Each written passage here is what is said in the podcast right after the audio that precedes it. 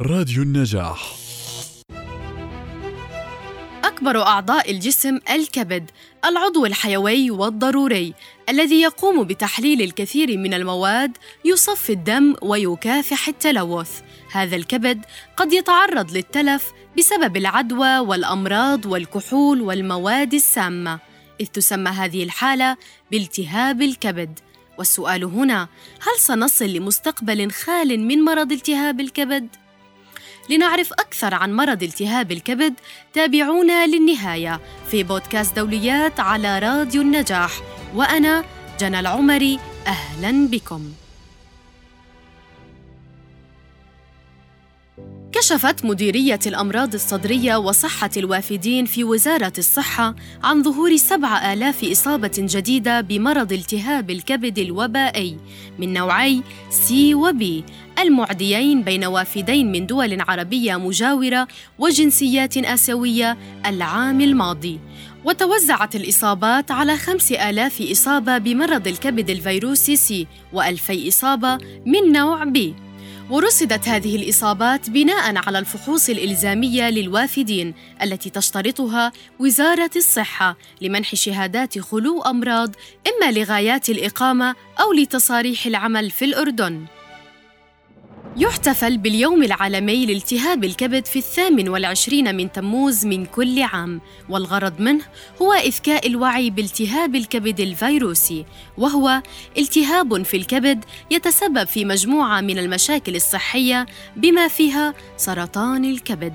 وهناك خمسة سلالات رئيسية من فيروس التهاب الكبد وهي A و B و C و D و E. ويشكل التهابا الكبد بي وسي مجتمعين أكثر أسباب الوفاة شيوعاً حيث يؤديان إلى وفاة فاصلة واحد أربعة مليون شخص سنوياً.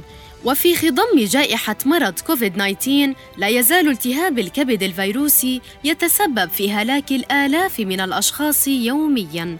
وموضوع هذا العام فيما يخص اليوم العالمي لالتهاب الكبد الوبائي والذي اختارته منظمة الأمم المتحدة هو من أجل مستقبل خال من التهاب الكبد مع التركيز بقوة على وقاية الأمهات والمواليد من التهاب الكبد. في ضوء ذلك يسعدنا أن يكون معنا الدكتور محمد القويز استشاري كبد مناظير.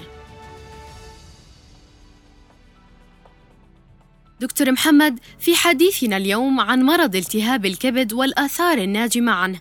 ما هو سبب الإصابة به؟ بالنسبة لالتهاب الكبد فنحن نتحدث عن التهابات متنوعة ولكن سنحاول أن نحصر حديثنا عن التهاب الكبد الفيروسي في هذه العجالة. وهي A, B, C, D and E. آه هذه هي أهم الإصابات التي ممكن أن تصيب الإنسان. وطبعا لها آثار ولها مضاعفات.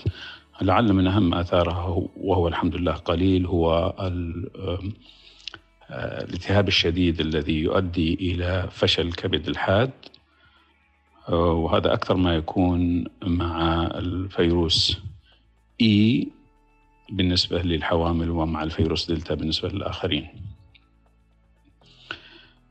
ومن الآثار الجانبية هي أن يتطور إلى التهاب مزمن وتليف بالنسبة لفيروس بي وسي ودلتا. دكتور محمد سنختص اليوم بالمرأة الحامل عند إصابتها بالتهاب الكبد الوبائي. حدثنا أكثر عن نوع الالتهاب الذي يصيبها وكيف يتم الكشف عنه. بالنسبة للمرأة الحامل ممكن أن تصاب بالفيروسات أو بغيرها.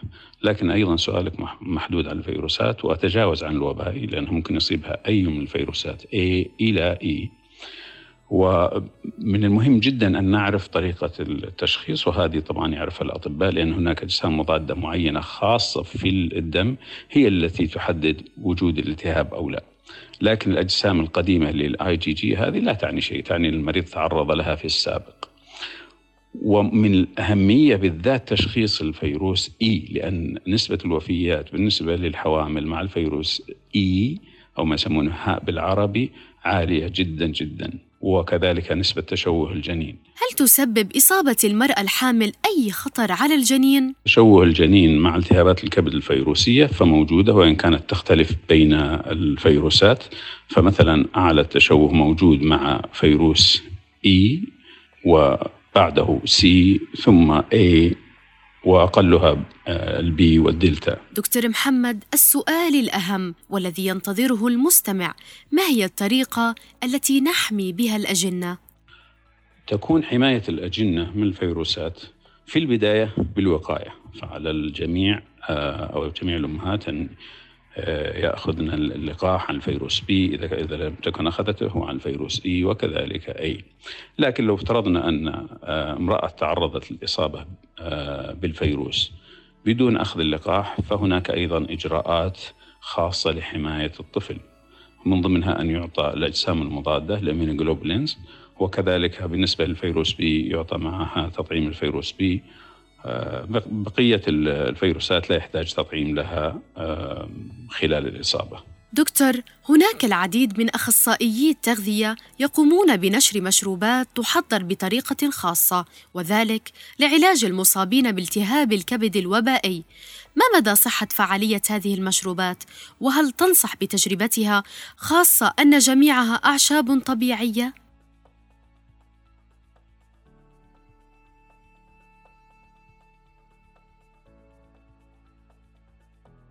بالنسبة لكل المستحضرات العشبية وخلط الغذائية وكثير مما يقال أنه للديتوكس للكبد أو يمنع التهابات الكبد أو يخففها كل هذا للأسف وهم وكلام لا معنى له ولا دليل له بل كثير منها ضار.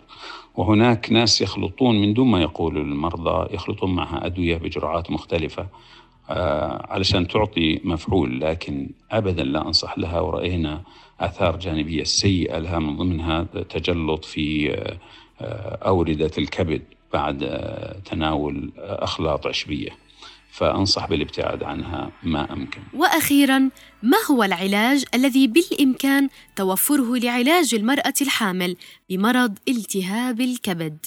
أما بالنسبة لعلاج الفيروس سي فلا يعالج في وقت الحمل وإنما يؤجل العلاج لما بعد الحمل.